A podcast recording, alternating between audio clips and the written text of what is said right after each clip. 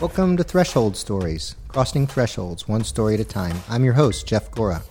Sometimes, when catastrophic events occur, we become bitter, resentful, or even angry. Triny Willerton is one of the people who had one of those catastrophic events occur who chose a different path. She's the founder of ItCouldBeMe.org, a nonprofit dedicated to raising awareness for everyone's safety on the roads and streets across the globe. She sells some products, but more importantly, she has a story to tell about what happened to her and what her response was. She's made a difference in many people's lives, and she's taking people into her program to become ambassadors, helping to bridge the gap between cyclists and drivers around the globe. Triny Willerton, welcome to Threshold Stories. Oh, hi, Jeff. Thank you so much for having me. It is um an odd circumstance in how you ended up on this show, and I feel like I want to tell the viewership um, how that happened because it's so unique. So you and I were at a conference together in the in your time zone, in the Mountain Time Zone, down in um, Arizona, plus or minus um, January of 2020, and you and I are both waiting to um, talk with somebody. Do you remember this? There was we just had a presenter, and um, he was talking about uh, some marketing specifics, go to market strategy specifics associated with the football team, the professional football team's brand. And um, you had a question or two, and I had a question or two, and you stayed after I was done, after um, you had finished, and and paused and, and and listened to me for a second. And during that process, I told the guy that I'm a podcaster and um, I had already recruited some of the people whom we'd met at the event to um, come on the show, and um, some of them are already going to have been released by the time this is released, and some others that haven't been released. And um, you were pretty bold in that moment. You um, do you remember this? You handed me your card, Yeah. and you and you remember what you said? You said, Mm, "I need to be on your show." Yeah. And I'm like, that is so cool that she doesn't even know my name, and she's already. And I'm like, there's something to this. And I gave you, I don't know what I give you, 30 seconds, 60 seconds to sell yourself or talk through what your story was. And I pocketed your card. I don't know if you remember this, but I got back to you the same day. Do you remember that? Yeah, yeah, absolutely. So I went home. Um, actually, that's not true. I went to my um, uh, the house I was staying at. It wasn't my house because I live in the East Coast. I don't live in Tempe, Arizona. And I clicked on um, your website. It could be me, and I watched your story, and I said, "That woman is right. she does need to come on the show. This is a story that needs to be told. Oh my gosh." Um, and I'm looking at all the effort that you've put into making this thing come to reality. So I want to take a chance to um, give you a chance to tell your story kind of in a down to earth way. So let's talk about the normal, average uh, girl named Triny who happened to be a triathlete. Talk about your life before the event. I'm going to call it the event right now because I don't want to steal the thunder. Before your event occurred, who were you, right? Well, I, you know, I was never an athlete growing up. However, I've heard that lie had- before. no, no, no, absolutely true. A hundred percent. I was a musician, so if I was up at four o'clock in the morning, it was because I was coming home from playing somewhere, or it was never because I was about to get ready to. Jump So, what kind of music did you play? um, rock pop? I was in an all music, an, an all girl band. No kidding. What was your instrument? The bass and the piano. Holy cow! I need to send a picture me. I actually sold um, 12,000 albums when I was younger, and I was a teenager specifically. And I played on a, on a Rickenbacker, and that was my favorite bass. I, I still think I love that sound probably more than anything else. And sometimes I would f- play on a Fender P bass. Um, And then I had a Korg polyphonic in front of me sometimes, so if I needed to play, play the keys, uh, there we go, and I'd have it. Now, the bad news was sometimes I would sing. the good news was I most of the time I didn't. Oh, that's so funny. Right. And that's so funny that we play the same instrument. Oh my gosh. I a know. We didn't even. I didn't even know this about you until this second. All right, ladies and gentlemen, And you I are watching a real, listening to a real podcast where each party is learning the other. Yeah, and I had a Gibson 74 Ripper. No So kidding. my bass. Yeah. Did you like the sound of that? Bigger than me. Oh yeah, it was amazing, and it was just really funny because I was tiny, and this was such a huge bass, but I loved it. I thought it was beautiful. So. All right, so yeah. get let so we leave the music world, and you're not an athlete, And you- Yeah, so uh, like I said, I wasn't ever gonna like if you would have told me ten years prior that I was gonna be doing triathlon, I would have just laughed. I would never in a million years would have believed. But the process, I, I, you know, I had my babies, and for whatever reason, my body Mhm. only knew how to make babies by gaining fifty pounds. And so with each pregnancy, no, seriously, and I managed to lose it some. I had some amazing support, and I found this dietitian, and she had this group um, where we got together and we exercised three times a week. And and I say exercise because at that point it was exercise; it wasn't really training or it wasn't working out. It was just we would exercise. We had a great session where we would just get together and talk about nutrition, and she would have us log in everything we ate. Anyway, I was very happy, very successful. I lost all that weight uh huh. and I was super fit. And uh, one of the, one of our trainers suggested that I start doing some something outside.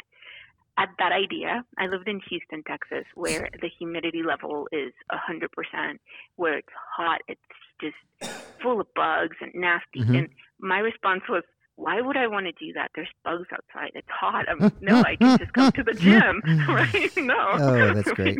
Who does that? And well, soon enough, you know, um, I was Uh huh. My coach. I found a coach that loved. He was an Xterra like guy. He was All right. So super for those of you who don't know what an Xterra is listening in, it's a off-road triathlon. So instead of getting hot and sweaty, you get hot and sweaty and muddy. So you add Yeah, another right. descriptor on the end of it, but it's still an endurance event. But keep keep going, keep going, Trina. So he he was a very very tough guy and a very tough coach. And within I think a month of, of training me, he decided that I was going to do my first triathlon. hmm And he asked me, so I said, "Do you know how to swim?" I'm like, "Well, I can prevent my kids from swimming from from drowning, but no, I don't swim laps or anything." Oh, don't worry, we'll get you swim lessons. Um, do you have a bike? Like, no, I haven't ridden my bike since I was 14. Oh, don't worry, we'll get you a bike. And suddenly he had um, registered me, and what used to be the a long time ago, the 70.3s were part of like an event, right? It was a whole weekend event, and there was a Mhm. sprint, there was an Olympic, and then there was the the half.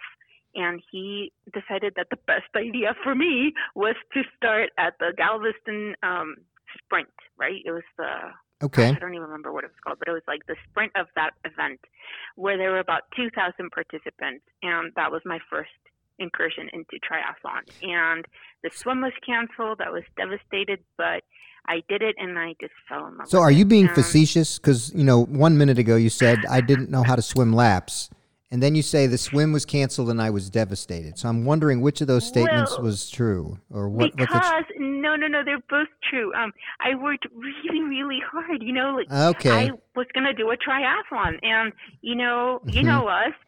We are there to do the whole thing. If we're not doing the whole thing, it doesn't count. And right. I was ready. I was prepared. I was in the mindset, and even when the arch was blowing away, I was like, I can do this. but but no, they canceled it, and so then within a week, I was signed up for the next one. hmm And this time it was a full event. However, it was a smaller event. It was an all women's event, which I am Okay. incredibly grateful Mhm. for because I think the the sense when you're starting out, just knowing that you're out there with all women and it's it's a different It's a different connection. And- That's right. yeah, yeah, and I was very very fortunate to have that possible and I it was a Mother's Day event as well, so my Wow, kids were there okay. and it was so much fun. And yeah, then the rest is history. I you know, I I So how far did I'm you progress with triathlons, just so people can understand this? so I started in 2010 and by 2000 Mm-hmm. Now, so how old? Just for perspective's sake, how old were you when you started in 2010? mm, I was in the 30 38 39 Okay, just for, for listening sake. We were just having that conversation. How because Mm-hmm. of the way you're supposed to write your your your age, I'm always confused. Right. But I think I was 39. So that and Um, you know definitely means not so, 40. so you jumped into this, you know, at the halfway point in life, like a lot of people do. So a lot of people think Mm-hmm. sports are things that you know. It's one of the compelling things about endurance is you know, most of the mainstream public sports, you know, you start on at middle school, and then you get weeded out in high school, and then weeded out in college, and a very small select group get to be pros. But in triathlon, we don't play by those rules. You can jump in almost Oh, at no, any no, time no. and I become think- really competitive, regardless of age. So you got into Yeah, it at, in your mid- later 30s, okay. and that was 2010. I digress. Mhm. Keep please continue with show. How far? The question was, how far did you go with this before the event? So, um, we moved. My family and I, I. I got more and more competitive as the years went by. I fell in love with a bike. I actually competed in the state time trial twice in Mhm. Texas, and I won the divisions. I was the state champion, and I was just the bike was my thing. That I Yay. absolutely fell in love with it. The my my my weakest link has always been the swim. Mhm. Um, I'm an okay runner, but I somehow managed to make up enough time to, you know, to kind of get a get get that little bit of a lead way. And I started figuring out my nutrition. I had everything to where when we moved here to Colorado, when we added the altitude to my training, that was just like the charm. It was amazing, and I started seeing some really phenomenal results Mhm. and I had not done an Ironman since 2014 at that point, and I decided that I was going to try to qualify for Kona. That was Mhm. 2016, and So the Ironman Um, World Championships. So before you hit yeah, the so- Kona and everything, how how successful were you in um in um doing what you were doing with the traditional triathlon, the sprint, the Olympic distance stuff? well, sprint was my favorite distance. Mm-hmm. In 2016, I qualified um, for Team USA, and I went to Cozumel. Mhm. So I did. I and Cozumel is one of my favorite places ever, and one of my favorite places to race. Um, and I loved it, and, and I did really well. Then I came back to call well to to Boulder, started training for for full distance, Mhm. and I did a couple of halves in 2017. I'm getting kind of confused, and by Mhm. two, uh, by the end of 2017, I said, you know, I I am going to try to qualify in Cozumel, and so I went out there and I did Boulder 70.3, and I came in fifth, and no, yeah, no, I came in sixth, and I was devastated because it, it was so hard and it was so hot, and I was trying so hard, and at that point I said, okay, my my goal. Mm-hmm. I had huge goals in 2017. I was going to break five hours and a, and a half, and I was going to qualify for Kona. Those were my two missions, right? And Holy I cow! went, right? and you have five children, right? So keep going on the story here. yes. And then I did, I went to North Carolina and I came in second. And I remember I, I just didn't even, I was leading the race in my age group. And when I finally saw someone with, with my age on their calf, I asked her because I had not seen anybody, but that usually meant for me that I was like sixth or seventh because I could never catch up to that lead group of swimmers.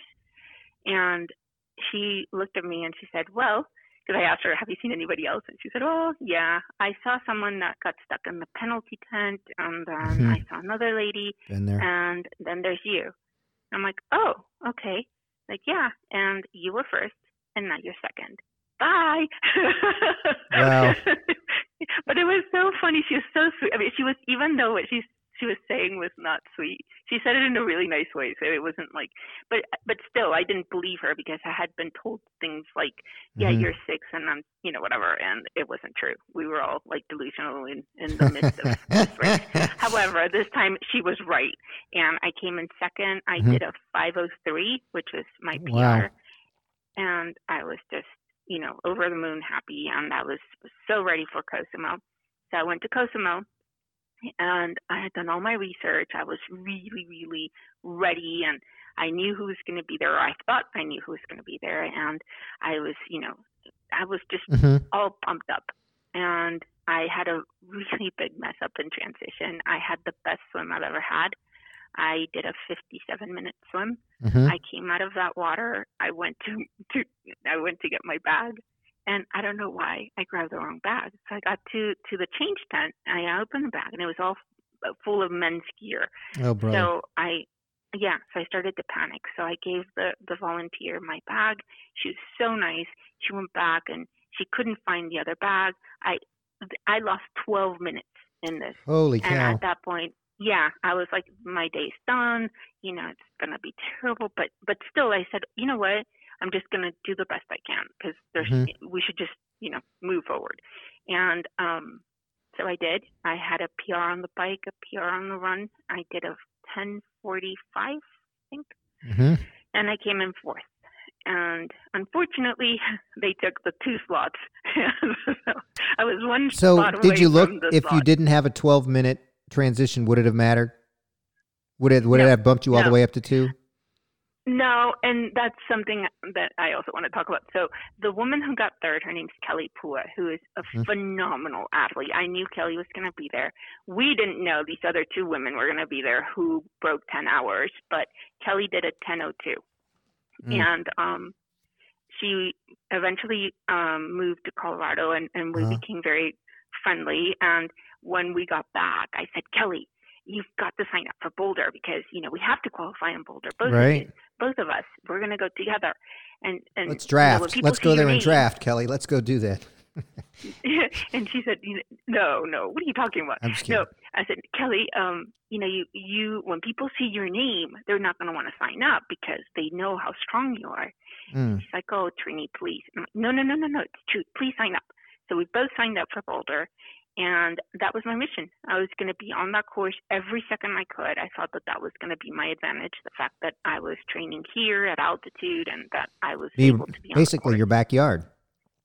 Yep. And so keep in mind that I have raced with Kelly in the past at that point, and our delta is about 40 minutes, 45 minutes.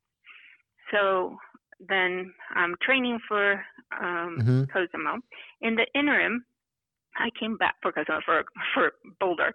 A friend of mine tells me that Mhm. they saw this application for something that they think I would be perfect for, and they that was the application for the slot for women for try for the 2018 um, Kona World Championship, and I was familiar with with the spot, and I thought that that was a spot that was given to someone that, in my mind, hmm was incredibly inspirational.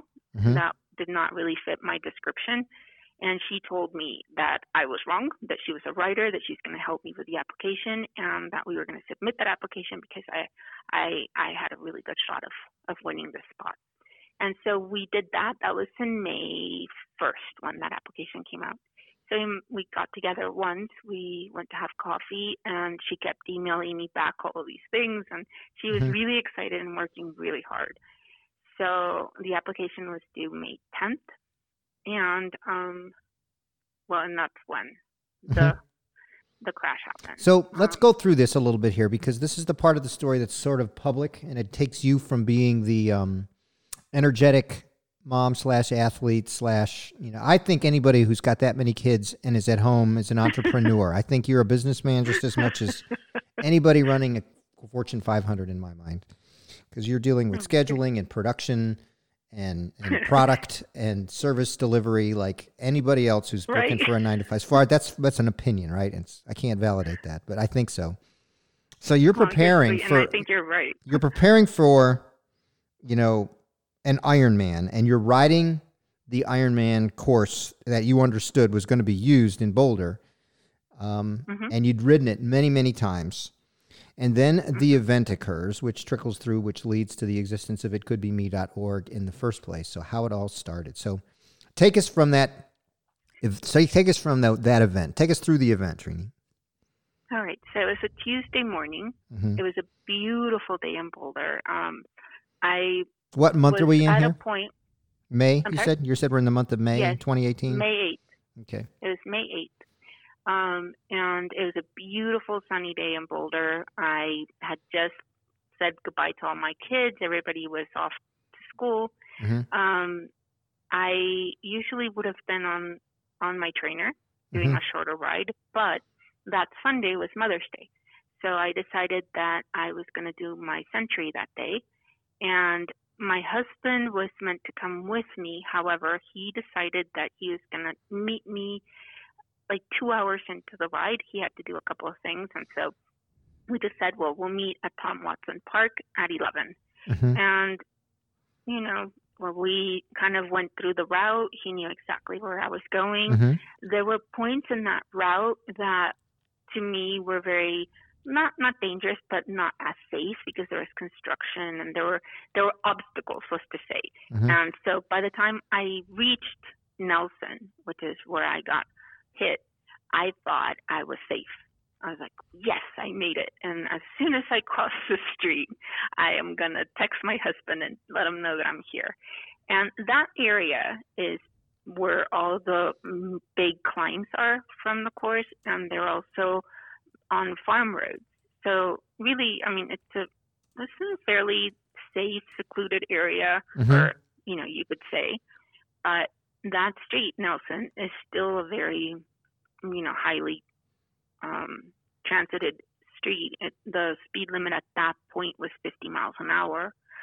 So I'm being very cautious. I'm on the shoulder. I am an extremely cautious driver, driver and rider, sorry, and cyclist. So I am on the shoulder. I cross 63rd and I look over my shoulder. There's no one there. I signal and I start merging. This intersection does not have a turn left, a left turn um, lane. At that point, it wasn't really. There's a lot of wonderful things that have happened to that particular intersection since my crash.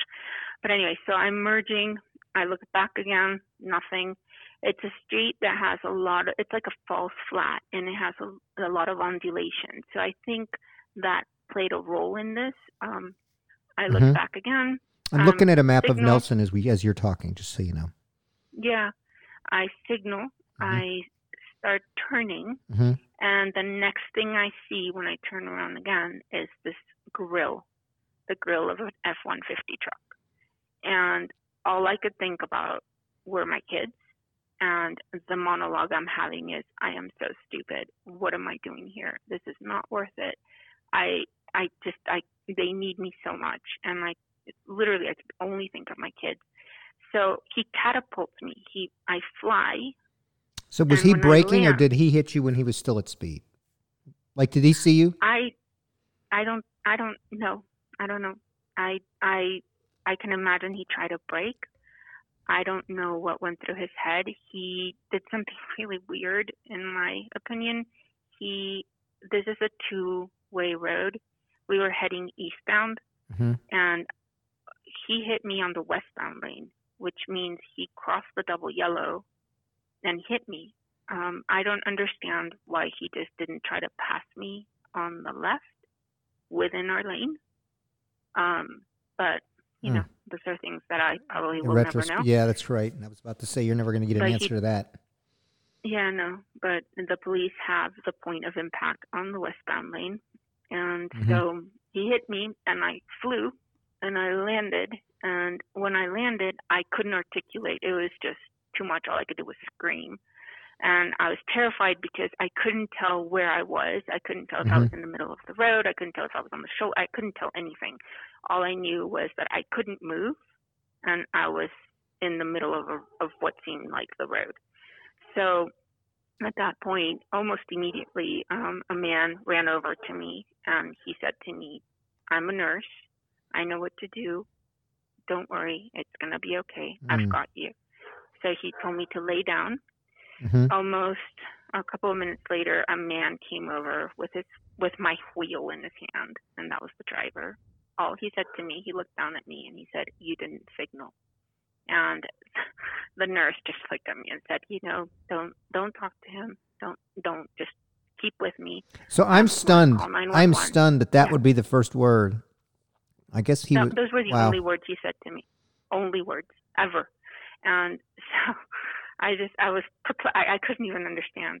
Um, there was another there was a cyclist. At this point, people started to um, to stop, and I had a, a group of people around me. Um, my the the nurse kept asking me what I wanted him to do. He told the driver to call 911. So the ambulance was already on the way, and so I asked this man, the nurse, to call my husband. At that point, we had been getting all of these crank calls, and so my husband. Oh, brother. The phone. It took it took three times for him to answer.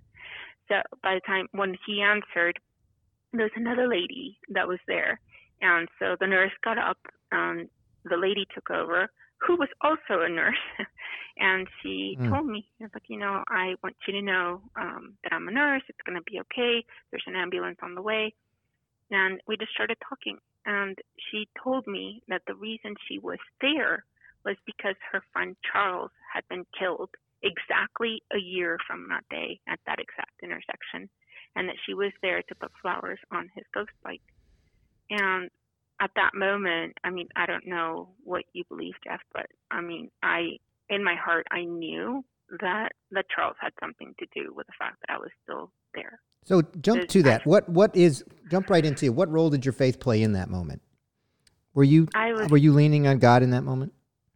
Yes, yes, and I was thinking that you know there, that that that he had a bigger plan for me. I mean, Mhm. I, I, the, the whole time I knew, I it was a very scary moment, but I knew that there was a reason I was still able to to have uh, to articulate to to be present. I you know when I landed, I didn't know if I was alive. I didn't know if I was dead. I didn't know if I was going to be able to walk. I didn't know. I didn't know anything. I I, Mhm. I couldn't even speak. so it was just this huge sense of, of relief and and I knew it was going to be okay. You know, it was incredibly scary. I didn't know Mhm, what the future would hold for my body or moving forward, but I knew that I, at least I'd get to see my kids grow up, and that to me was everything. So let's let's fast forward through that. So an ambulance comes and it takes you to the hospital, of course. And um Mhm. Oh, and, and and the people in the ambulance, Jeff, they were amazing. So the the there were three people in the ambulance, and Mhm. two of them happened to be a couple, and one of them, the the the wife was there, and she was pregnant, and you know she, she I guess they were just trying to you know share with me so I would keep my mind off of stuff, but all I could think about was you know they're bringing this beautiful life into the world, and and mm, I wish I was in a better place because I'd be happier for them. And I actually told them that I'm like, I'm so sorry I can't be happier for you guys, but I am really happy for you. You that's know? funny. and they were so sweet, and they they sent me flowers. They're, they're just amazing. And I actually got to go to the the fire station where that police where that where that ambulance was sent from. Um, you are a very yeah. other focused person. You are focused on other people, aren't you? yeah. No, So- well, So you I get mean- this ambulance ride, and they take you to the hospital, of course, and um, they do the what they do the intake, and so eventually, sometime in that forty-eight hour window, somebody comes and tells you what your prognosis is. So, what did they tell you had happened? Um, so I, it was very scary. I think they were very, very worried about Mhm. all of my multiple fractures. And at one point, How I many did you have? uh, I had 12 fractures. Um, I had a fractured scapula, six broken ribs. I had a triple pelvic fracture. I had a fracture in my coccyx. Um, I had a punctured lung, a pneumothorax. And then, hmm you know, I nursed three babies, so I had implants, and the implant, all of my injuries were on my left side, and my implant on my left side actually shifted and burst. Wow. And that was the one surgery I had to have, but I had to wait until my pneumothorax healed in order for that to happen. So it was a process. Mhm, But yeah, so when I'm sitting, well, I'm I'm laying in this bed. Um, mhm. a nurse comes in, and I asked her. I said, "Well, what do you think?" She's looking at my chart and looking at me and looking at my chart, and she says, "Well, let me think. Well, how about this? I think that if you make it a goal to go trick or treating with your kids and be walking by then, that would be great." And I just looked at him. I'm like, "It's May. That's not gonna work." I'm like, "No, that's not me. I can't. No." And It had Yeah, to be. What you're saying was- is, it needed to be bigger than that. Yeah. Your goal needed to be bigger Yeah. than that. Absolutely. I, I wasn't, no. And then almost, So- I think it was the next day that my friend who had submitted that application, well, that was going to submit the application, the one that did, worked so hard on it, Mhm, she mhm. called me to see how I was doing. And here I am in this bed. How did that go? Hey, um, Oh. um, I got a. Uh, I, I have 13 broken. I have 13 fractures, and um, I'm in a hospital bed. You didn't. It wasn't like, like that blunt, was it? Yeah, but hit that No, submit button. Maybe I can use it in um a year. no, I promise you. I uh, so she calls me and Mhm. she's talking to my husband, and all I remember was telling her to please submit the application. That you know, I literally cannot move within the bed.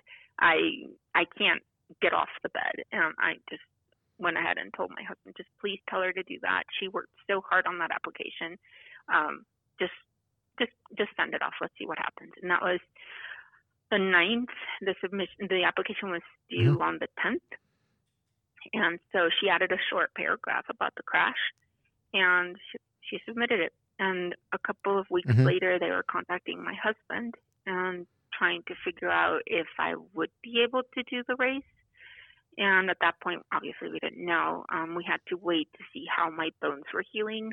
There was nothing I could do in regard to the fractures because they were all non display, so I just had to wait. And eventually, like within three months of that, or 4 Mhm. months, we got the green light. Well, he got the green light from all the doctors, and he had been in communication with Ironman this whole time. And then one day I get this phone call, and it's from this number I don't recognize. So I just Mhm. let it ring out, and he's sitting there in front of me, just looking at me. He's like, "You have to, you have to answer that." I'm like, "I don't know this number." No, no, no, you have to answer that. And he grabs my phone because it rang out. He grabbed, he picked up, he he he, pressed redial, and he gave me the phone, and it was it was more from Women for Tri Mhm. to tell me that I had gotten the slot and you know if I wanted it that you know it would be it would be amazing and of So- course I almost fell off my chair Sure. So for people listening in, because there's um there's two distinctly different events that are going to occur here, right? So you have this, you have to go through rehab, and then of Mm-hmm. course you have all the things associated with training. So talk about your rehab. So you you're in a bed, obviously with six broken ribs and a fractured pelvis. You have a different day after experience than the average person who's in a car wreck. So talk about what your rehab was like. People would be So interested in hearing that. yeah I worked with an amazing team of, of doctors I think that being in Boulder I am very blessed and very fortunate to have some of the most incredible people that were just here and available and I worked at with the guys at CU Sports Medicine. I, my PT um, was Lindsay, and she, you know, I'll tell you this: all of my doctors unanimously concurred that the reason I I was able to just get through the whole process was because I was so fit coming into this crash. hmm I was at the fittest I've ever been. And my body was just very, very, very strong. And it, you know, it was, it was a process. I always focused on what I could do. I never, ever even like contemplated, oh, I used to be able to do this. No, this is what I can do right now. hmm And I'm going to celebrate it and I'm going to move forward. And this is the goal for this week. And so it was many, many hours of PT um, slowly. I remember the first time I was able to get on a stationary bike. I, I, I there were Mhm. tears. I mean, it was just incredible, and just being able to do little by little, and having that very strong, solid base from before. Because I was, I always thought of this recovery as my additional Ironman, and and I kept thinking maybe this is why I was training so hard. This Mhm. was the Ironman I was training for, and I had to relearn how to swim. Like I said, there's some incredible people that that stepped up and just offered their help. Um, there's this woman, I don't know if you know her. Her name's Eni Jones, I do and not. to me, she's you do. I do not. And no, okay, well, Eni's amazing. She is one of these women that used to be the one, well, one of the few women that ever was able to get out of the water first in Kona. She Hmm. would be. This is when it was a mass start, and she was the first one out, including men and women. And she, I believe, is a mermaid, and she offered to help me get back in the water, which you know, with a fractured scapula, was a bit of a challenge, but but she has very non-traditional methods. She had me swimming with rocks. She had me. She's very, very creative, and So talk about what that that just time. meant for the people, the casual listening here. Swimming with rocks. What does that mean? For Yeah, people who don't know what you're talking she, so she had me grab onto rocks, and that's the way I had to swim. So I had a rock in each hand, Mhm. of the, uh, about the size of my palm, and that's she would have me swimming laps and laps and laps with rocks and with a buoy, and then she had this drill called the mermaid drill where I had fins, and then my legs had a band, so I couldn't kick. Then I had a buoy between my legs, and I had to do pulling. So that was one of the drills. Okay. Um, and this is with paddles. I had different sizes of paddles. I had these paddles that that covered my forearm, just so I could really feel the water and just correct my stroke. And I, I could tell you that I that she taught me how to swim all over again. I mean, it, it, it was just mind blowing all the things that I was doing wrong and and the things that I couldn't do because it hurt. She taught me how to stretch. We did a lot of stuff in the Mhm. swim flume. We did a lot of stuff uh, on the ground, like outside, um, just to strengthen. Um, I remember at one point during this whole process, I was, you know, I there was never an, a, a a choice not to finish Kona. I was fundraising simultaneously, so I there was like another level of, of responsibility. So um, I remember thinking, well, I may have to ask if I can do the run portion in the wheelchair because at that point I hadn't walked or run or walked run longer than six miles. So I was getting very worried and I Mhm. was it- and So it'd be a know, quasi was- para. It'd be a quasi para event for you then. Yeah. Okay. So I, um, so then eventually I was able to do longer. I think I only did one very long run, and it was about 20 miles. And at that point, I was good. I mean, I knew I was within a, a decent time bracket. I Mhm, mhm. I knew that I would be able to finish, and it was just. And going into Kona, like the actual day, it was just a celebration. It was just knowing that our minds are so much bigger, and it's all in your mind. I mean, as long as your body, you know, is willing to cooperate, I think we can accomplish so so much. Um, and it was just the celebration of being alive, the celebration of being able to do the sport again.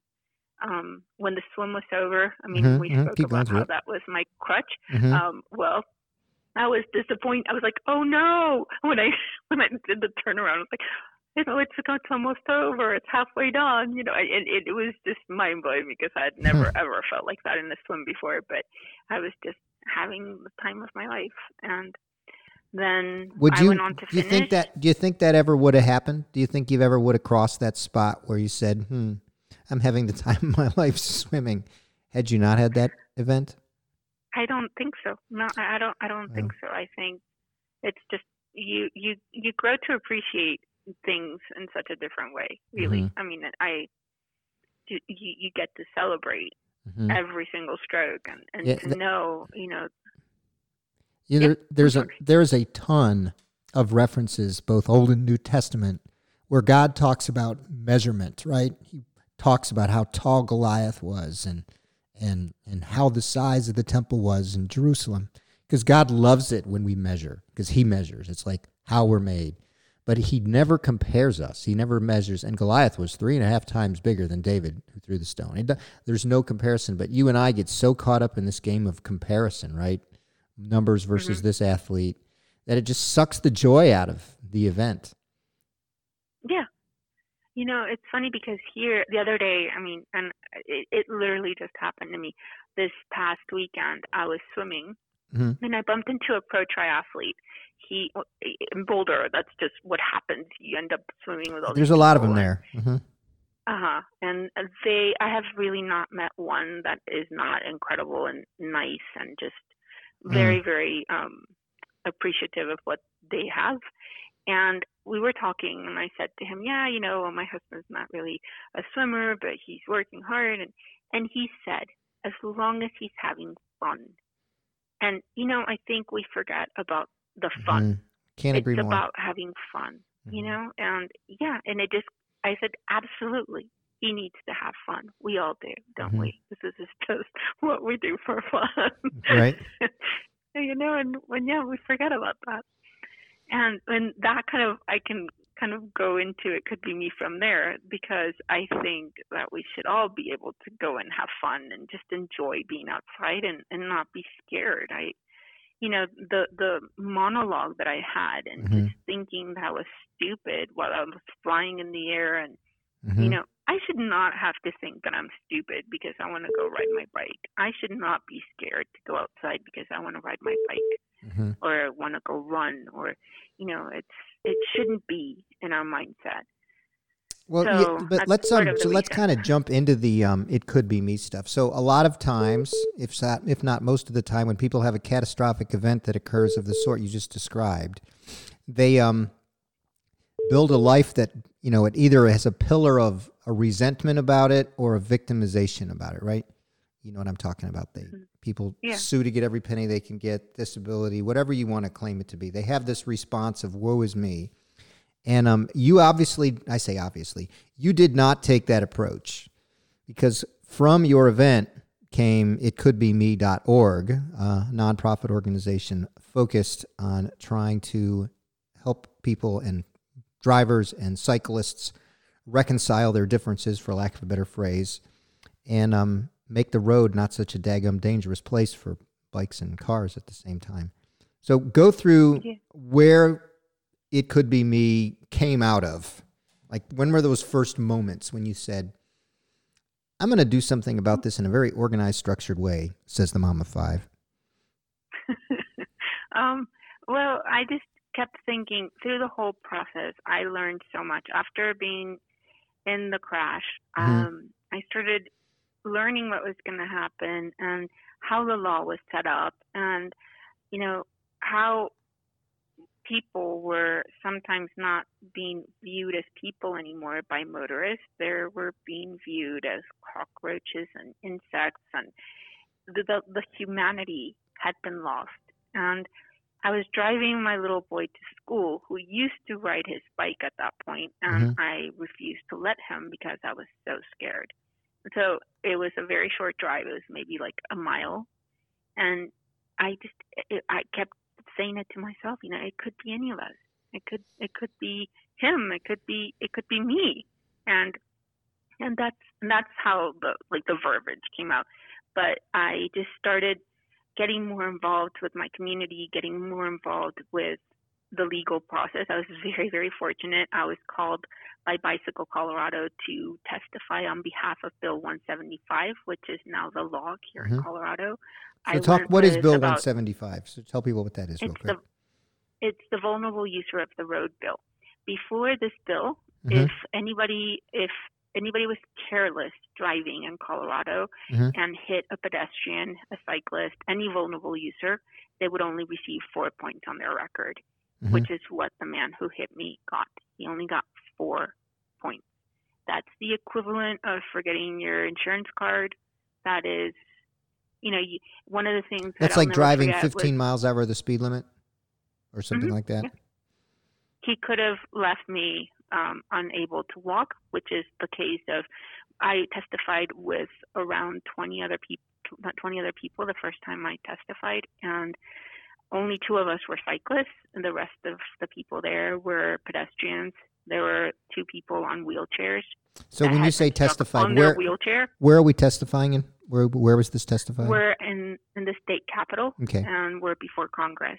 Mhm. And that's another thing. I learned a lot about the legal process and how hard or you know how many people have to work toward making this bill the law Mhm. and all the stages that it has to go through and all the amendments and so I testified twice, once before the House and once before um, the um, Mhm. Congress, and it it was incredible for me to see how this process evolved. And then once it actually became the law, Mhm. I got to go to the signing with the governor and be involved in that part as well. That's how, it, fast forward, I contacted the governor's office and um, and he actually made a video for us for It Could Be Me. Mhm. Um, So but- if it, for those yeah. listening in, you can go to itcouldbeme.org and hanging right off of uh, Triny's homepage there, you can click and get a video from the governor that was filmed just uh, last year in 2019.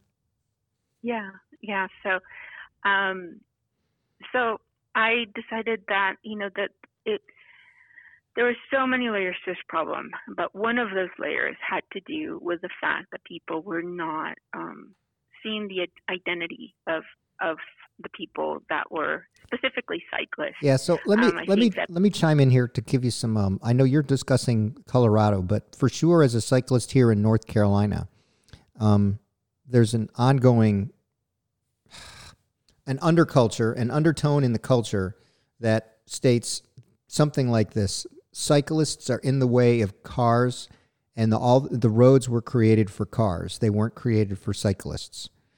And Mhm. the belief that cyclists are impeding the rights of motor vehicles just is an undertone everywhere as I drive. It's almost the case that you know you can't cycle for more than a month or two on the road at a time without somebody just getting really mad that you're using the road. And they might display it in several ways. The idea of zooming by you, going much faster than they need to, or passing you with less than a foot to spare. Um, I mean, I can go on and on. I'm sure you've heard every single one of those stories. But there's nothing that Oh, cyclists can do to win them over if they just express reciprocal hate. Why did you get so darn close to me? I've watched other cyclists when we get to um, stoplights or stop signs do an in your face with the car driver because the car driver almost caused them bodily harm. And they really, th- it's crazy when I say this, these cyclists really think they're making a positive impact by reciprocating hatred with hatred. And I, I've been there, I've watched them. I have never personally approached anybody, but I've watched them just make it that much worse for the next time that guy sees a group of cyclists. You know, they think they're Yeah. defending themselves. They think they're saying, "You need to watch it, or I'm going to sue your mom," or whatever they're going. to I don't know what they're going to say, and that just aggravates people even more. And I like what you're doing here and trying to get over this gap of I hate you and therefore you hate me, when that's really not the case.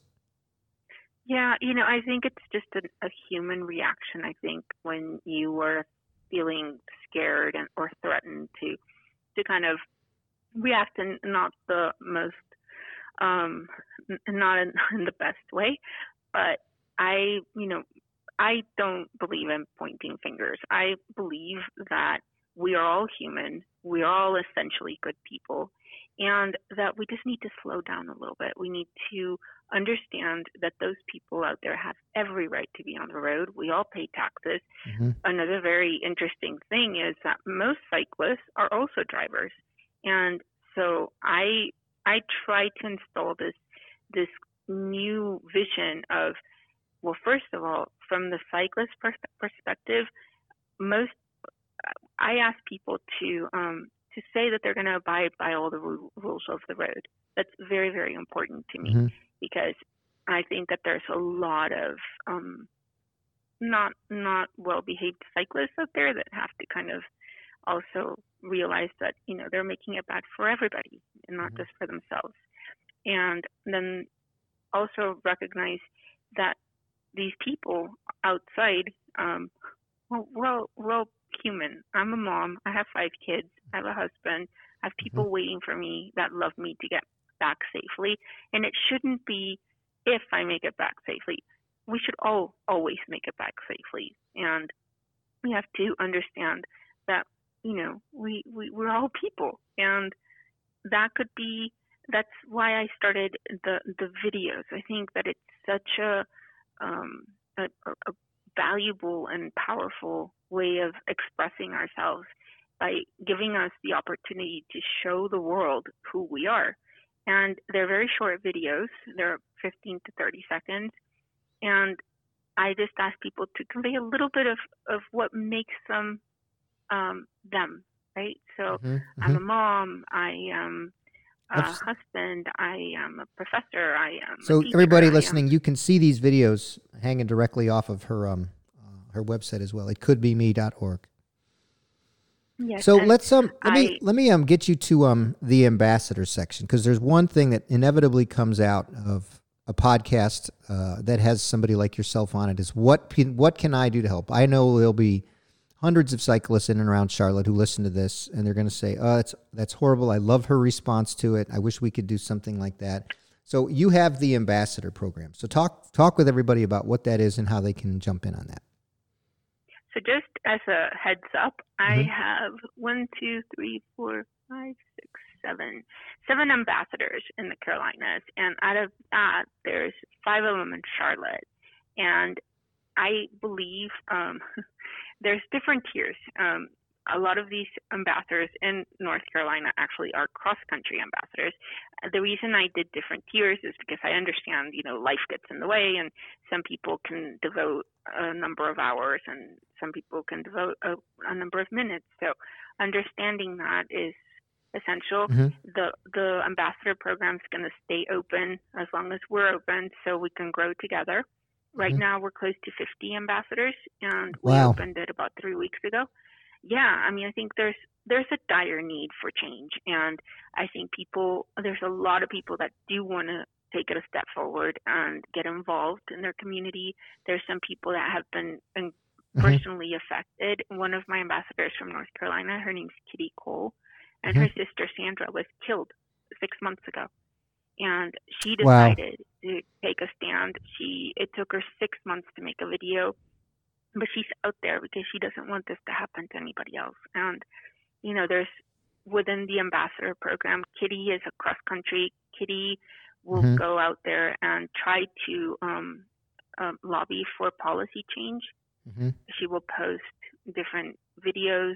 She will make posts about um, driver safety and and the relationships and right. whatever she can do to kind of um, ease that tension a little bit. Mm-hmm. Um, I think for our movement, in, in order to create long term t- change, mm-hmm. we have to have a threefold movement. And, you know, the first aspect is everything that we've been talking about, which is the videos. Mm-hmm. But there's also a dire need for education from both sides. Can't agree more. There's and policy change. So I think if we get those three things going simultaneously, I think we will be able to. Have to you uh, reached out to the folks who um, create or work with those who create the um, driver's ed videos? Because it seems to me, That's from the outside thing. looking in, that the place to get to the driver is before they're eligible to get behind the wheel in the first place and they're in school for the first time. Absolutely. And I've been talking to people here in CDOT, and I just became um, a board member of another of a nonprofit here that is called Cyclists for Community, and they've been mm-hmm. working in the community for about three years. And they're working in conjunction with Bicycle Colorado, and they just did a digital um, a driver's ed program. And it's a, it, they also designed last year, the year that I was hurt, mm-hmm. they had a program specifically designed for cycling and motorist relationships. And my the driver that hit me was forced to take it. And I think you're absolutely right. I think if we get to the younger drivers, that you know, and, and have them be in a different zone. I think we've all forgotten that driving is a privilege, mm-hmm. and mm-hmm. you know, we have a huge responsibility when we're behind that wheel. And mm-hmm. yeah, I think you know where I live, I get a, a, we get an advantage because I'm in an agricultural community and drivers uh-huh. are already used to seeing combines and tractors and stuff like that on the road you know not necessarily occupying the whole lane half on the road half off the road but certainly not going the speed limit and so they're mm-hmm. used to seeing non-traditional forms of vehicles not necessarily motor vehicles but vehicles in general on the roads mm-hmm. um, so they get the idea that you go around them as opposed to getting close to them and getting scary now i get the advantage of the fact that if somebody gets cl- too close to a combine it'll destroy their vehicle because those are yeah. big, many tons. Whereas a bicycle in general, people don't think the same way when they see a bicycle that they do when they think a combine. But at the very least, they fundamentally get it that they need to move out of the way. So I have no recorded memory in the decade plus I've been cycling out here of anybody getting within a foot of me. And I've got you know, 10,000 miles on the road out here.